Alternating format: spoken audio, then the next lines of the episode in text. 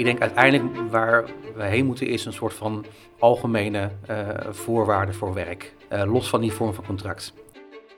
Het is een beetje dat we eigenlijk proberen om misschien voor ons gemoedsrust mensen in een bepaald vakje te stoppen. En dan denken we, oké, nu zitten ze daar, oké, nu is het opgelost. Ja, we moeten uiteindelijk gewoon naar een fundamenteel debat over de waarde van werk. De Nederlandse arbeidsmarkt wordt gekenmerkt door een wirwar aan contractvormen die leiden tot een hoop onduidelijkheid en ongelijkheid. Hoe kan dat anders?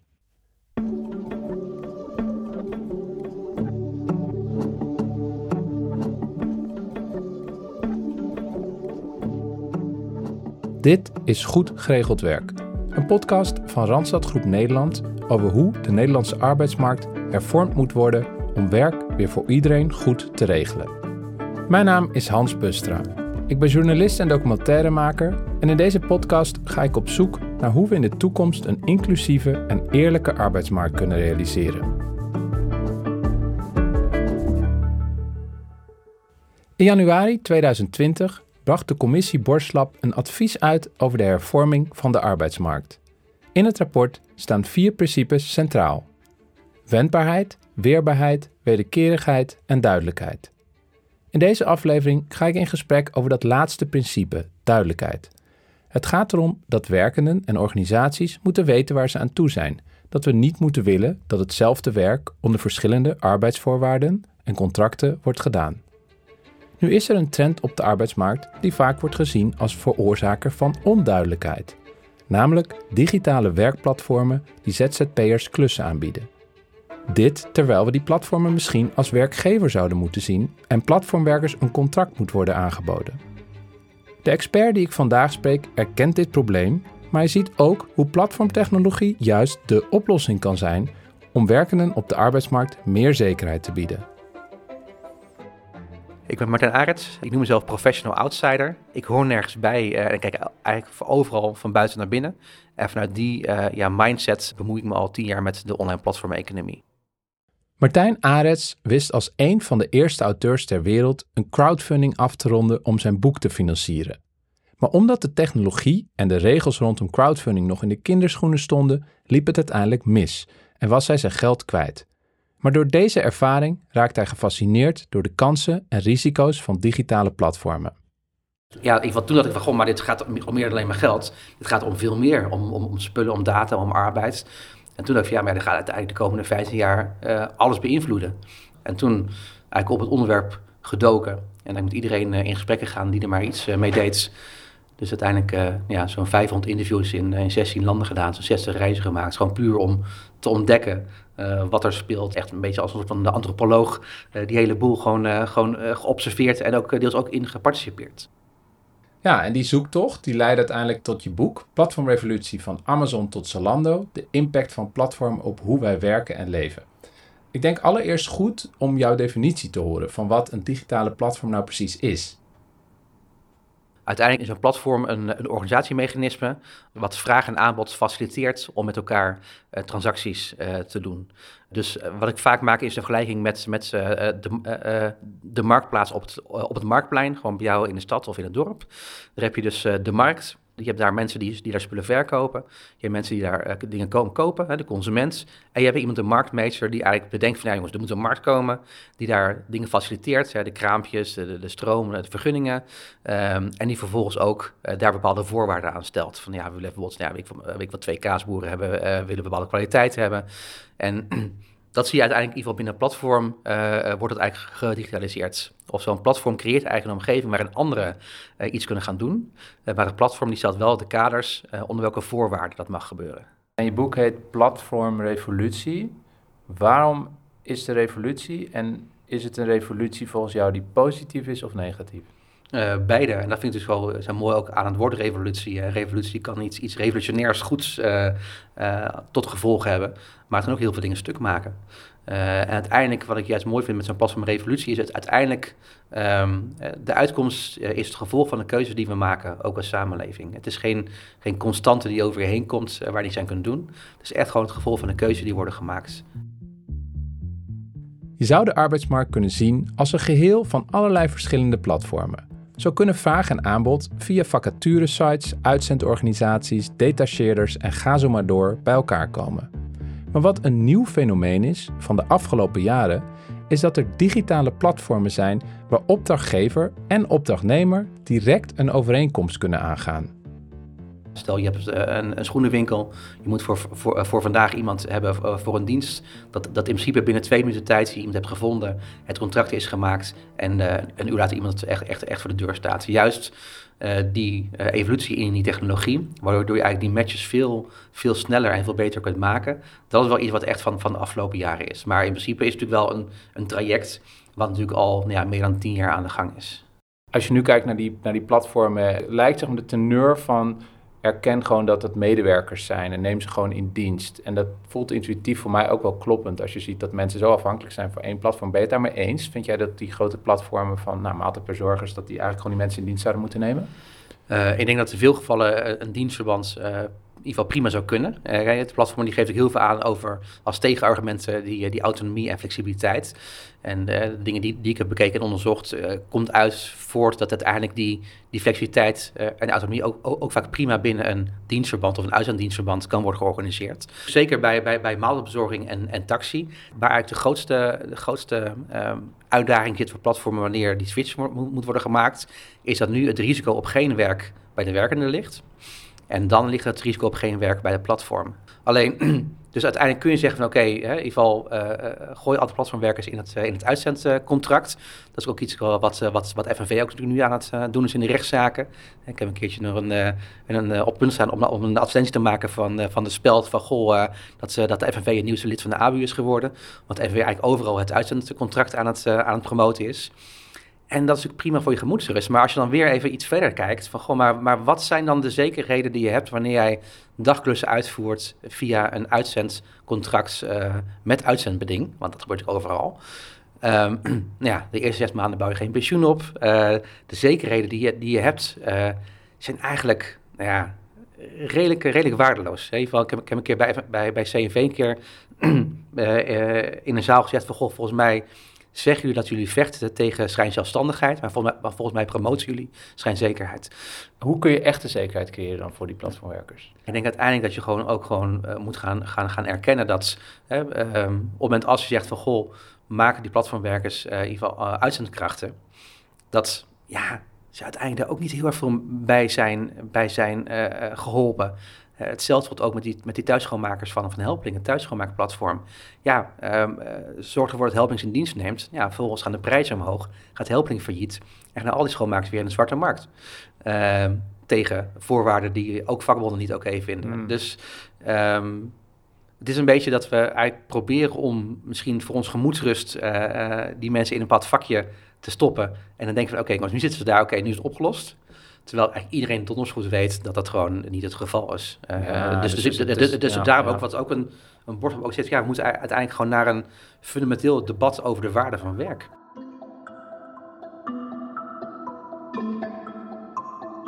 Volgens Martijn bestaat het gevaar dat we te veel blijven hangen in een gesprek over de vorm. Dat is geen onbelangrijk gesprek, maar de meer relevante vraag is volgens Arets hoe platformtechnologie positief kan bijdragen aan hervorming van de arbeidsmarkt.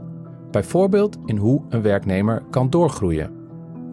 Als je die werkende ook centraal zet en verantwoordelijk maakt, uh, dan gaat hij zich ook beter ontwikkelen. Dan gaat hij ook uh, opleidingen volgen. Omdat hij uiteindelijk in ieder geval gewoon intrinsiek wordt getriggerd uh, en gefaciliteerd om gewoon zelf na te denken. want uiteindelijk is natuurlijk de manier waarop heel veel organisaties hebben georganiseerd, uh, natuurlijk redelijk, redelijk uh, beperkt, om mij even aardig te zeggen.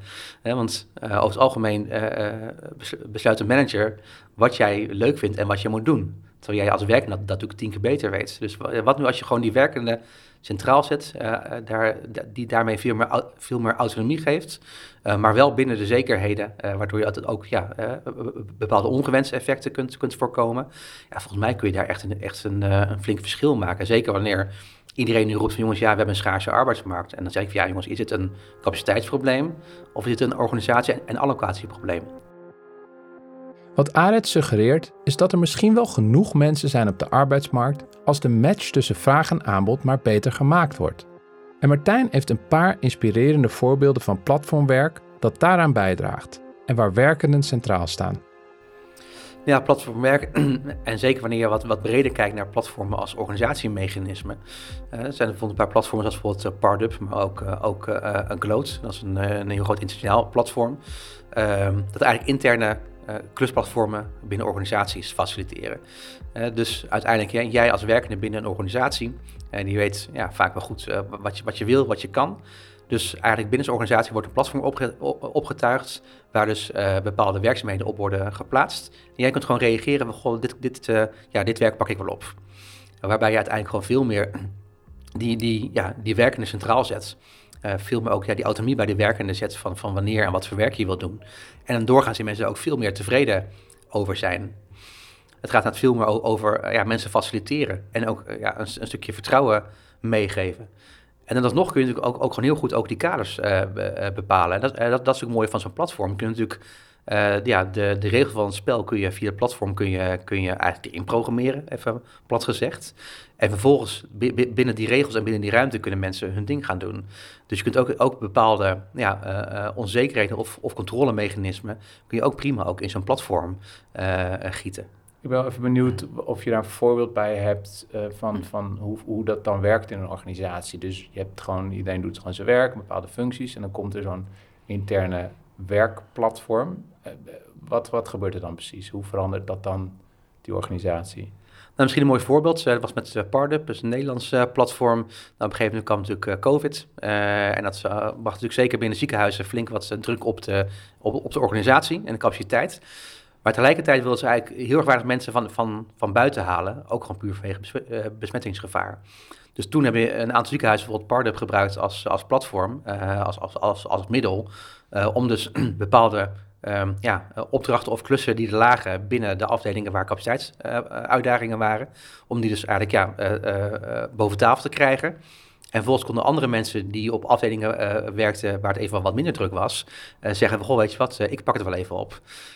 Dus dat is eigenlijk, eigenlijk, een heel concreet voorbeeld waar je eigenlijk gewoon heel erg snel gewoon intern kunt, kunt, kunt schuiven met die, met die capaciteit. Wanneer er opeens door een incident op één plek ontzettend veel druk is en op andere plekken uh, het, het natuurlijk rustiger is. Platformtechnologie heeft dus nu al een positieve invloed op het meer wendbaar maken van mensen binnen organisaties en het efficiënter organiseren van werk. Maar als we willen dat platformtechnologie ook bijdraagt aan meer bestaanszekerheid van het individu, en werk voor iedere platformwerker goed geregeld is, is er volgens ARETS meer duidelijkheid nodig. Ik denk uiteindelijk waar we heen moeten is een soort van algemene uh, voorwaarden voor werk. Hè? Dus rondom verplichtingen en zekerheden voor de werkenden, uh, los van die vorm van contract. Uh, want dan haal je ook mensen ook de keuze. Uh, en dan hou je bijvoorbeeld mensen niet in een, in een vast contract, omdat ze anders alles kwijtraken. Of uh, doe je mensen in een, in een flexibele constructie, omdat ze dan lekker goedkoop zijn. Uh, dus denk wanneer je eigenlijk al die, die zekerheden en verplichtingen loskoppelt van niveau van contract, ja, dan ga je ook, ook die, die, die arbeidsmarkt veel flexibeler maken. Ja, oké. Dus als we zekerheid los van contract willen organiseren, kan het ook middels platformtechnologie volgens jou? Dat we bijvoorbeeld pensioenen, sociale zekerheid, uh, onderdeel maken van, laten we zeggen, iemands wallet uh, op een platform. En die, dat die die ook mee kan nemen. Uh, ik denk het wel, maar uiteindelijk moet je wel gaan kijken maar hoe zorgt ervoor dat, dat, dat die voordelen ook, ook, ook uh, overdraagbaar zijn naar, naar uh, ja, in ieder geval binnen verschillende platformen. Stel bijvoorbeeld, jij, werkt via ik, vijf platformen, dan wil je daar niet vijf verschillende polissen hebben. En zeker ook, hè, dat werkt misschien toen mensen nog ergens hun, hele leven bij, bij één, in één sector werkten. Maar ja, nu als je mensen ja, die gewoon ja, om zoveel jaar weer in andere sectoren aan het werk zijn, ja, dat, dat wordt ook op een gegeven moment voor mij redelijk onoverzichtelijk. Dus daarom dat ik ook, ook veel meer ben, ja, ook, ook, voor die universele zekerheden en, en verplichtingen. En ik kan me voorstellen dat er op een gegeven moment een soort van, van ja, dat, dat iedereen een, een, een soort van pensioenportemonneetje heeft. Uh, en waar je gewoon iedere keer als je ergens pensioen opbouwt, daar vanuit een bepaalde kant weer geld in wordt, wordt gestopt. En dat, zijn dingen die natuurlijk prima zijn te automatiseren.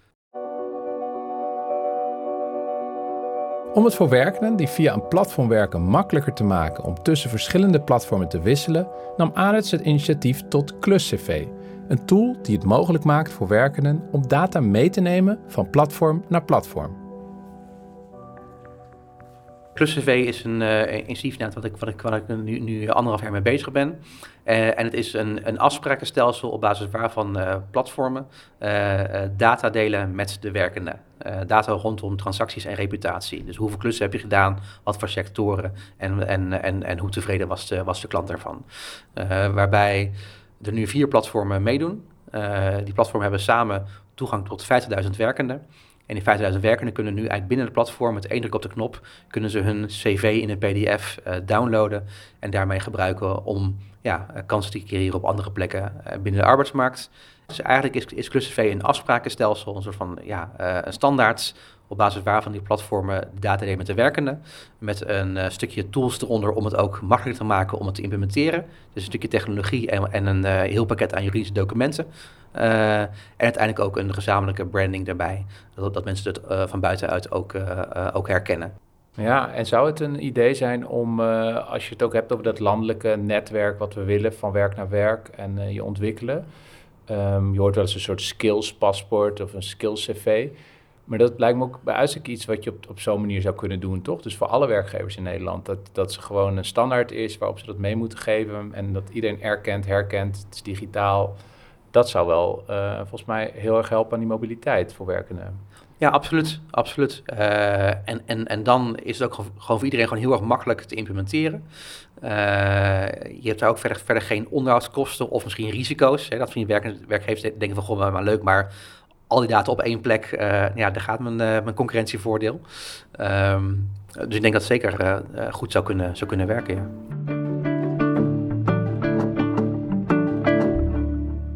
En hoe zorgen we nou dat mensen zich ontwikkelen en blijven scholen en misschien doorgroeien naar iets anders? En bieden platformen daar al oplossingen? Ik bedoel, je noemt wel die platformen in organisaties, maar ik bedoel echt even die platformen waar gewoon mensen gewoon een, een klus kunnen doen voor een dag. Hoe ga jij dan je ontwikkelen? Hoe bouw je een loopbaan op? Ja, wat je wat heel ziet gebeuren binnen de, de, de platformen is dat mensen juist misschien zich zeker ook, ook een jonge generatie, is eigenlijk veel beter ontwikkelen. Waarom? Als je gewoon een beetje eh, na kunt denken en een beetje, ja, een, beetje een, eh, een vriendelijke uh, mindset hebt, je eigenlijk op, in heel veel sectoren gewoon morgen aan de slag kunt gaan. He, over het algemeen hoef je voor, mm. voor werk via platformen geen speciale diploma's of vergunningen of, of wat dan ook te hebben. Um, en dat ja, zorgt juist voor dat, dat juist jongeren uh, echt gewoon ja, heel erg laagdrempelig in verschillende sectoren eventjes ergens kunnen gaan kijken. Je ziet bijvoorbeeld nu op platformen die eigenlijk ook het type werk wat je aangeboden krijgt, eigenlijk meegroeit met, met uh, je ervaringen op het platform. Of zoals je begint, dat je eigenlijk al automatisch de hele eenvoudige klussen krijgt. En als je dan wat gevorderder bent, je ook daarin ook groeit, ook in de klussen die, die je aangeboden krijgt.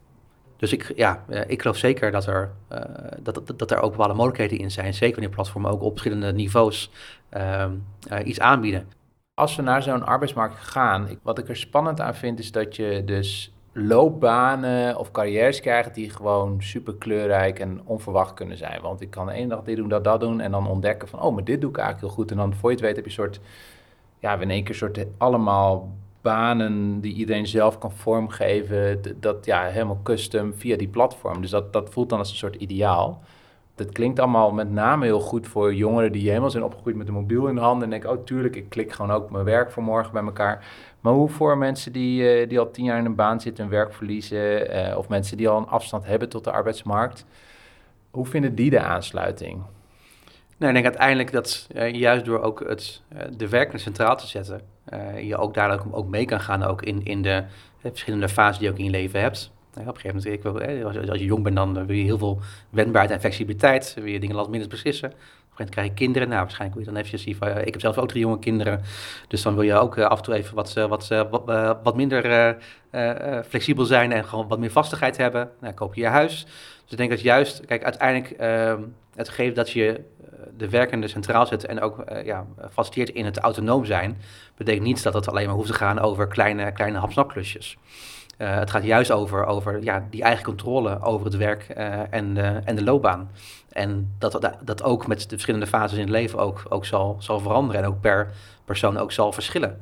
Uh, dus denk juist dat het, um, ja, het centraal stellen van die werkenden de kans ook moet bieden voor mensen die het wel prima vinden om gewoon uh, één soort werk gewoon heel erg lang te doen. Uh, juist ook, um, want, want dan kun je ook bepaald ja, ja, ma maatwerk gaan maken voor die, voor die mensen. Want inderdaad, ja, iedereen is daar anders in, maar nu worden ze heel erg vaak in, in, in, in éénzelfde mal gegoten.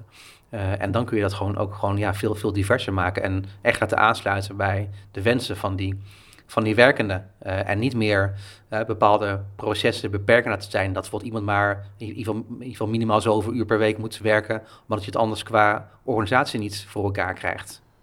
De visie die je schetst is dus een arbeidsmarkt waar platformtechnologie het mogelijk maakt om makkelijker zelf je loopbaan vorm te geven. En misschien vind je werk via het platform voor een dag, misschien wel voor een jaar.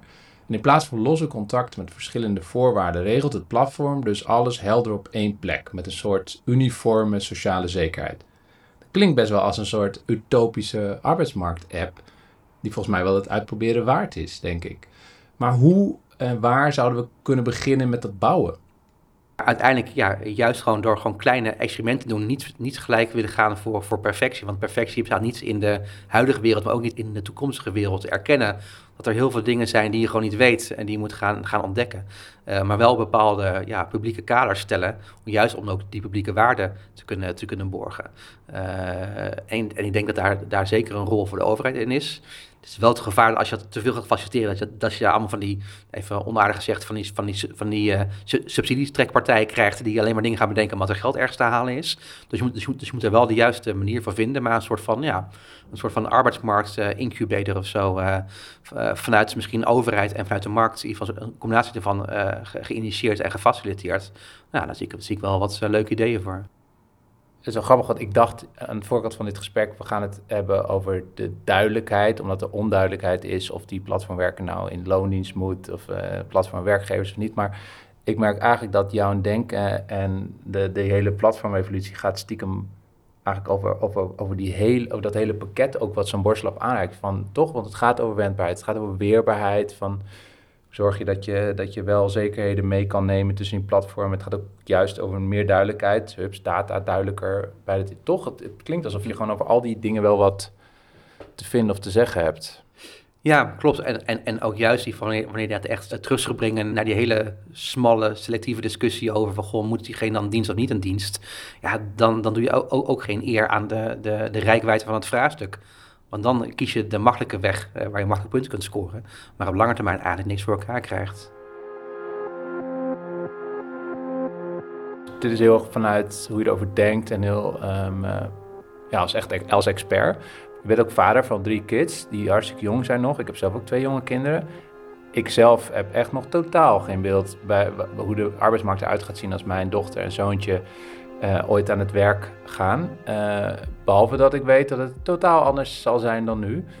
Wat hoop jij voor je eigen kinderen als, als we zeggen we willen een inclusief eerlijke arbeidsmarkt? Hoe hoop je dat die arbeidsmarkt eruit ziet? En welke rol heeft wat Jan Werk, dus platformen, welke rol gaan die denk je misschien hebben dan? Nou, ik, ik, ik hoop dat dan een arbeidsmarkt is die veel meer draait rondom het individu.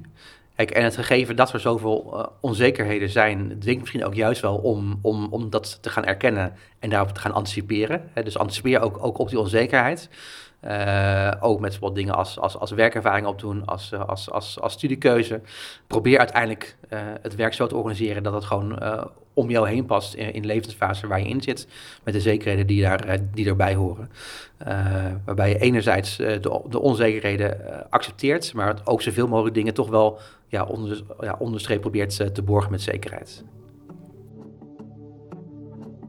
Je hoorde Martijn Arets, platformdeskundige en zoals hij zichzelf noemt, professional outsider.